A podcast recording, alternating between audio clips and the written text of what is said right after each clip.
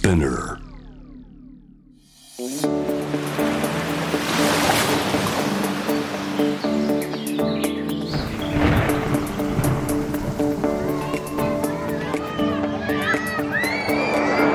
SDGs Explain for Business SDGs を仕事に生かすナビゲーターは SDGs を軸に活動するワールドロード CEO の平原伊文です国連が掲げる持続可能な開発目標 SDGs を達成するためには個人はもちろん企業政府それぞれが考えアクションを起こしていかなければなりません。その中でも生活者に身近な企業が変化していくことは社会にとって大きな大きな意義を持っていると思います。この SDGs を仕事に生かすでは試行錯誤しながら SDGs に取り組んでいる企業のアクションや抱えている悩みを共有していきます。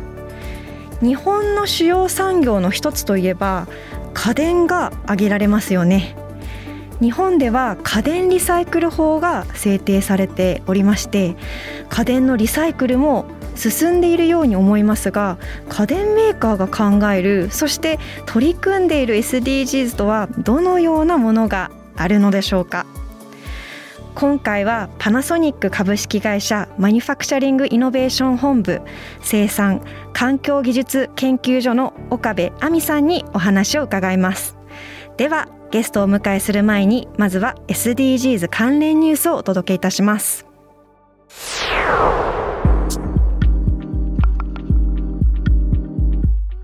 Google 気候変動を否定するコンテンツへの広告を禁止に。YouTube などで11月から適用。アメリカの IT 大手 Google は10月7日傘下の動画投稿サイト YouTube などで気候変動を否定する動画などへの広告掲載や収益化を禁止すると明らかにしました。この指針は11月から適用される予定です。Google によると気候変動の存在と原因をめぐり確立された科学的見解と矛盾するコンテンツが対象具体的には気候変動がデマや詐欺であるとする内容のほか温室効果ガスの排出や人間の活動が気候変動の一因になっていることを否定する内容などを挙げています。AI 人工知能と人の目で審査するということ。一方で気候政策に関する公開討論や気候変動のさまざまな影響新しい研究などに関するトピックについては引き続き広告掲載や収益化を認めます。気候変動は地球温暖化の予測研究が2021年のノーベル物理学賞を受賞するなど持続可能な社会の実現に向けて大きなテーマの一つで Google の対応は SNS 上でおおむね好意的に受け止められています。Google は新しい指針について気候変動に正面から立ち向かうため過去20年にわたって私たちが企業として取り組んできたことに強く合致するものだと説明しています。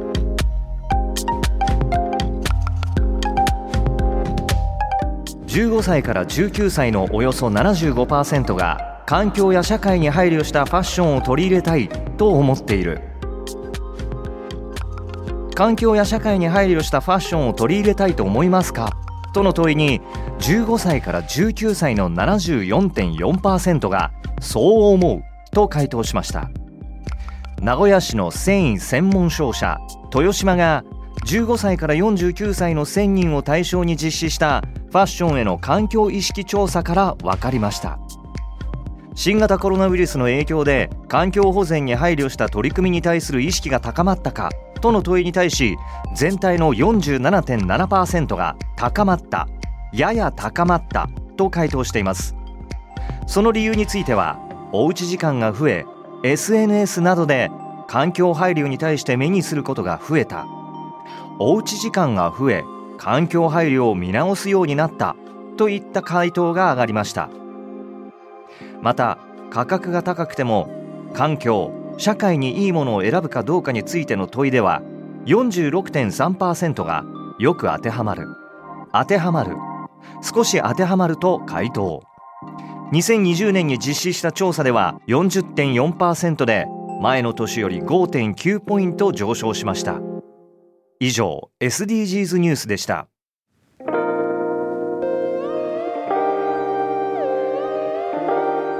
改めまして SDGs を仕事に生かすナビゲーターの平原伊文です。それではゲストをご紹介しましょう。パナソニック株式会社マニュファクチャリングイノベーション本部生産環境技術研究所の岡部亜美さんにリモートでお話を伺います。岡部さんよろしくお願いいたします。よろしくお願いいたします。岡部さんまず自己紹介お願いします。はいパナソニックの岡部亜美と申します。仕事の内容としては植物由来の天然繊維であるセルロースファイバーを用いた成分改正材料の開発を担当しております。よろしくお願いいたします。よろしくお願いします。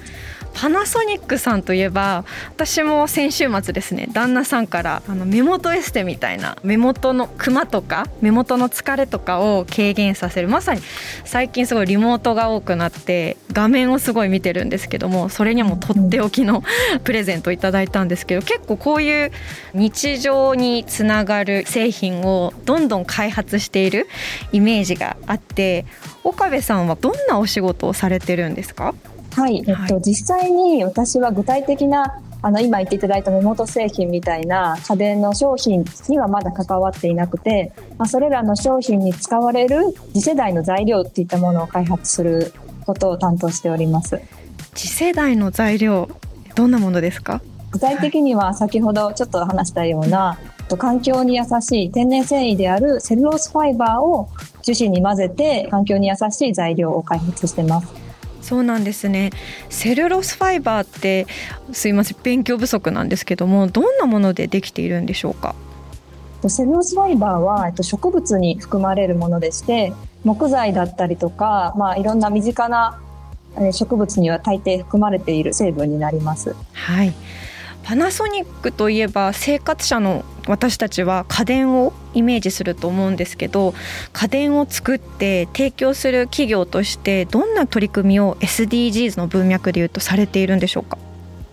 はい、えっと、家電の観点でいうと先ほども少しありましたが、えっと、2001年に施行された家電リサイクル法に基づいて、まあ、主要家電の90%をリサイクルしています。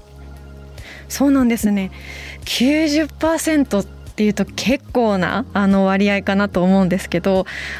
例えばどんな製品をリサイクルしてるんでしょうか？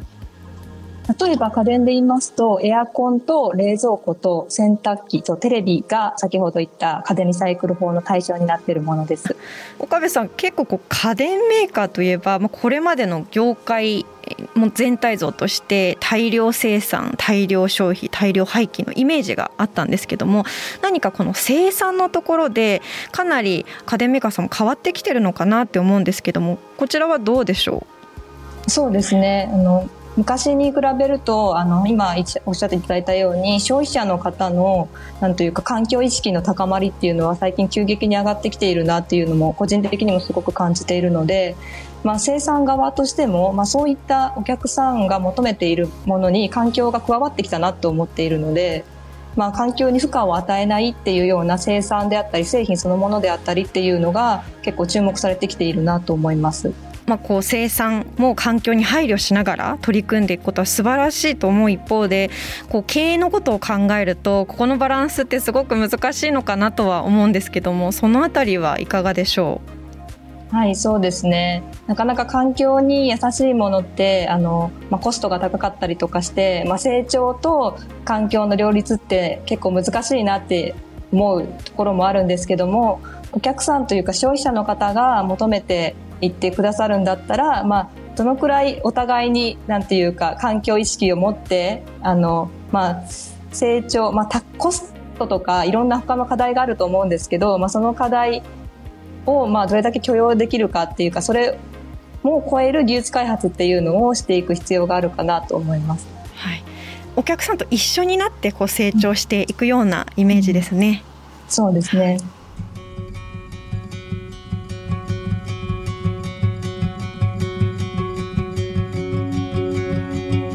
SDGs で言うと、まあ、2030年が一つのあの目標のあの年になってるんですけども何かパナソニックさんの方でこう掲げてる具体的なビジョンとか指標とかってあるんでしょうか？はい、えっと、パナソニックでは環境ビジョン2050というのを掲げていましてその中で家電のリサイクル以外にも省エネ技術だったり環境に優しい素材の開発にも取り組んでます。はい結構まあ2050年でいうとかなり先中長期的なビジョンかなと思うんですけど難しそうで、まあ、でもやらなければならない状況がある中で、まあ、皆さんが日々これを取り組むにあたって、まあ、どんなことをされていたりあとどうしてこの環境ビジョンを掲げることになったんでしょうか？パナソニックは家電製品であったり家電などを中心としてプラスチック製品を多く作っているので、まあ、そういったものを長くサスティナブルに作って経営していくために環境を大事にすることは欠かせない要素だと考えてます。はい結構今あの岡部さんがプラスチックって出したと思うんですけど、うん、まあもちろん家電を作る上でプラスチックもあるなっていつも思う中でプラスアルファやっぱり包装しているものにも、まあ、プラスチックとか結構一生活者としてはすごいプラスチック使ってるなっていうイメージがあって、まあ、そんなプラスチックの現状の課題も踏まえて今岡部さんが先ほどおっしゃってたように代替素材とか開発していてその開発背景について教えていただけたらいいなと思います。はい、えっと、プラスチックの、まあ、現状の課題で言いますと従来の一般的なプラスチックっていうのは石油などを中心とした化石燃料から作られるので廃棄されて燃やされると地球温暖化の原因になる CO2 が発生してしまいます。でそこで、まあ、代替材料としてバイオマスを使ったプラスチックっていうのも開発されているんですけれどもその原料としてトウモロコシなどの農作物が使われている場合が多くてその場合ですと、まあ、価格の高騰であったりとか食料との競合問題が発生してしまいます。でそこで、えっと、私たちは従来のように新たに原料を作るのではなく例えば、えー、間伐材などのように十分に活用されていない廃材だったり余剰品などの、えっと、植物資源全般をバイオプラスチックの原料に生かしたいと考えそこで生まれたのがセルロースファイバーを使用した新しい材料になってます。そうなんですね、うん、こう新たに余ったものをしっかりこう再利用するっていうところで、セルロースファイバーを開発されたんですね、うん、はい。ちなみに岡部さんは、まあ、そういったような環境問題だったり、まあ、こういうイノベーションあたりのものに興味があってパナソニックに入社されたんですか？あそうですね。環境問題にはもともと興味があって、まあ、大学時代からそういった環境問題に何か役に立てるようなことを学びたいなと思って入社しパナソニックはやってることが幅広いので、はい、まあどどんなことをやるかわからないですけど、まあ、環境に役立てるような仕事がしたいなと思っています。そうなんですね、うん、岡部さんはどうして環境問題に着目するようになったんですか？あそうですね、うん、まあ環境問題って何年かおきぐらいに結構盛り上がるタイミングがあるかなと思っていて。で私愛知県出身なんですけど、はい、子供の頃にちょうど愛知九博っていう万博が地元で開かれていて、まあ、そこが環境問題に興味を持った最初の起点かなと思ってます。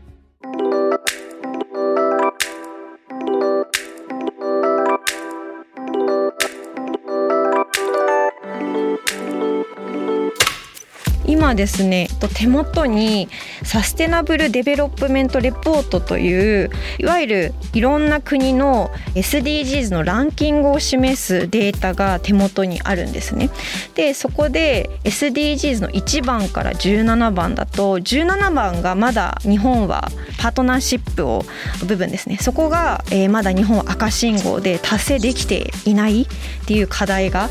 ある中で最近ちょっと気になったのがパナソニックさんがアサヒビールさんと一緒に地球に優しいエコカップを森タンブラーですかね。これを開発したっていうニュースを読んだんですけどもこれってどうして実現してどんなものなんでしょうか？森のタンブラーっていう商品は、えっと、まず、まあ、共同開発に至った背景をお話ししますと、アサヒビールさんとパナソニックは東京2020オリンピック・パラリンピックのオフィシャルパートナー同士っていう共通点があります。はいで、そこで、えっ、と、そのご縁から技術交流会を実施した時に、アサヒビールさんの方から、セルロースファイバーの素材でリユースカップを作ってみたいっていうようなご提案をいただいたのがきっかけになります。そうだったんですね。まあ、いろんな企業とあのお話していく中で企業同士のパートナーシップってすごくいい一方で難しいのかなって思ったんですけど、そこの一歩踏み出すの正直大変ではなかったですか？まあ、きっかけはすごく、まあ、なんというかある意味偶然というような感じではあったんですけども、まあ、アサヒビールさんは、まあ、すごい食品メーカーというだけあってすごく生活者の方との距離感も近くてマーケットをしっかり捉えていて家電メーカーであるパナソニックだけでは気づけなかったなんというかお客様視点のアピールだったりとかっていうのがすごく勉強になったというか、まあ、製品につながるいい刺激になったなと思ってます。そうなんですね、うん、このプレスリリースを出されてから一般生活者さんからのこう何か反応とかってありましたか？あるいは生活者の方でも大丈夫ですし他の企業さんから何か反応とかってありましたか、使用された方からの感想としてはあのセルロースファイバーを使ったリユースカップってあのセルロースファイバーが入っていることによってあのカップの表面が少しザラッとした感触になっているので、はい、すごく細かいビールの泡立ちの良さっていうのができるみたいでだからすごくビールが美味しくなるっていうような声はいただいてます。そうなんですね、うん、ちょっと私もビール毎晩飲んでいるので試してみます。はい、ぜひ。ありがとうございます。この森のタンブラ素晴らしい商品だなって思うんですけども今後あの展望についてもし何かありましたら教えてくださいはい、えっと、森のタンブラーは、えっと、最初に出したバージョンっていうのが、セルロースを55%入れたカップになるんですけども、最近ではセルロース70%に濃度がアップしたカップをリリースしてます。おお、うん、そうなんですね。じゃあ最近、あ、まあ、これからは80%とか90%とか？そうですね。あのセルロースのファイバー濃度を上げていったりとかあと今はあのつなぎ樹脂の部分にあの石油由来のプラスチックを使っているんですけども、まあ、その部分もバイオ由来であったりとか成分改正樹脂に変えていくことで完全バイオマスで成分改正の材料っていうのを目指してます。そうなんですねどんどんどんどんこうアップデートされていかれるのですね。最後に岡部さんが何か生活の中で取り組まれている SDGs アクションについて教えてください。はい私も日常生活の中でも、まあ、使い捨てのプラスチック製品みたいなものは使いすぎないようにはしてます。まあ、ただあの我慢をしないっていうのが継続するポイントかなとも思っていてだからあんまり無理してるようなことはしていなくて例えば、まあ、洗剤とかシャンプーは大容量の詰め替えを買うだけで手間をなくプラスチックも減らせて、まあ、お財布にも良くなるっていうのもあるので、はい、まあ、そういったことを中心に取り組んだりしています。そうなんですね、うん、いやすごくそこは共感です。私もこういう番組やっていたりサステナビリティ何か貢献したいって思う一方で我慢しなきゃちょっとダメだなって思う時もあったりしてでも我慢すると続かないしなって思っていたのですごく岡部さんの今のコメントは、まあ、すごく刺激になりました。ありがとうございますありがとうございます。SDGs を仕事に生かす。今回はパナソニック株式会社の岡部亜美さんにお話を伺いました。岡部さんありがとうございました。ありがとうございました。SDGs Explain for Business SDGs を仕事に生かす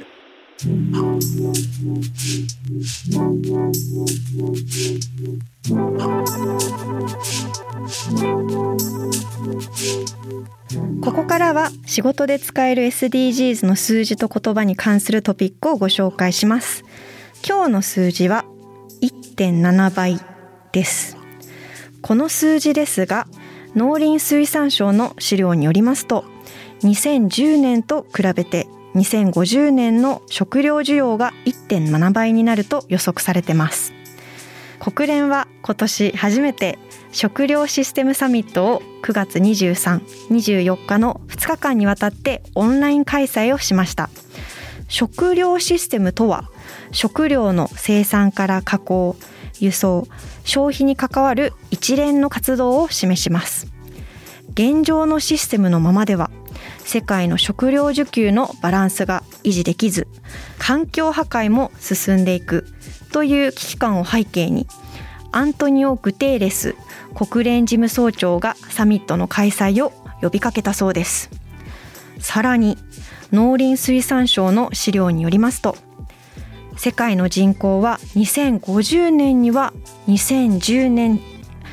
世界の人口は2050年には2010年と比べて1.3倍に増える一方で食料需要は1.7倍のおよそ58億トンにまで増えることが予測されています。限られた農地で人口の増加率以上に食料の生産性を上げなければなりません。廃棄されるフードロスは世界で年間13億トン。日本では年間600万トンに上ります。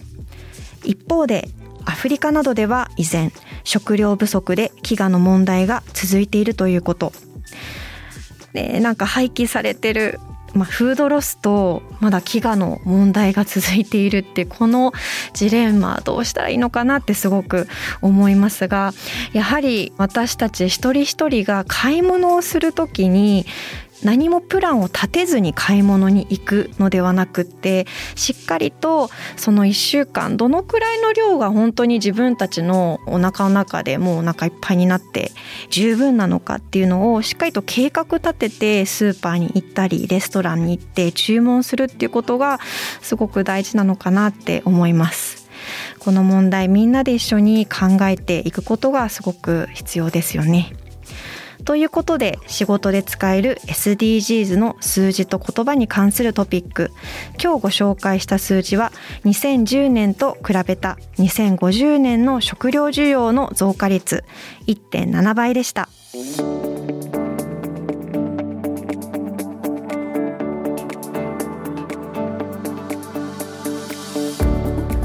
届けしてきました SDGs を仕事に生かす。今回はパナソニック株式会社の岡部亜美さんにお話を伺いました。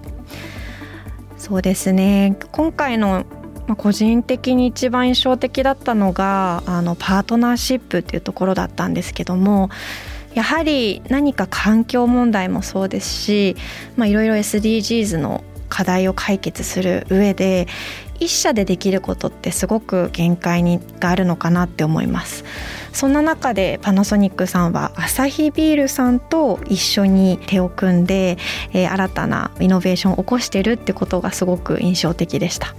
よくよく考えてみるとこの SDGs を仕事に生かすも私たちだけではなくてリスナーの皆さんと一緒に作ってるなっていうふうに あの思いましたね。やっぱり企画側だったり私も限界があって皆さんのあのツイッターの意見とかコメントとかですねすごくいつも参考にしながら作っているのでこれからもこの番組もですねパートナーシップに着目しながらどんどんどんどん配信していければいいなと思います。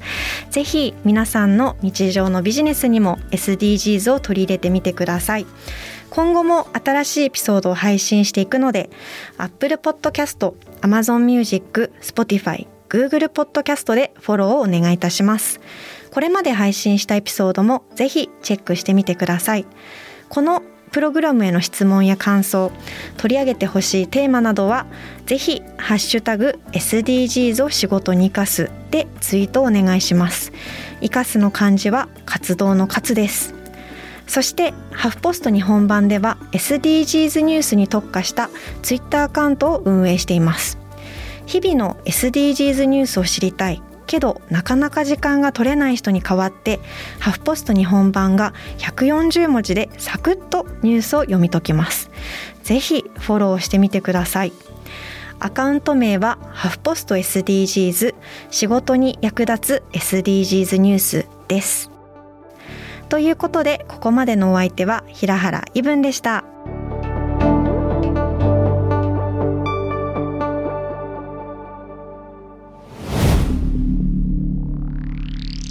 Spinner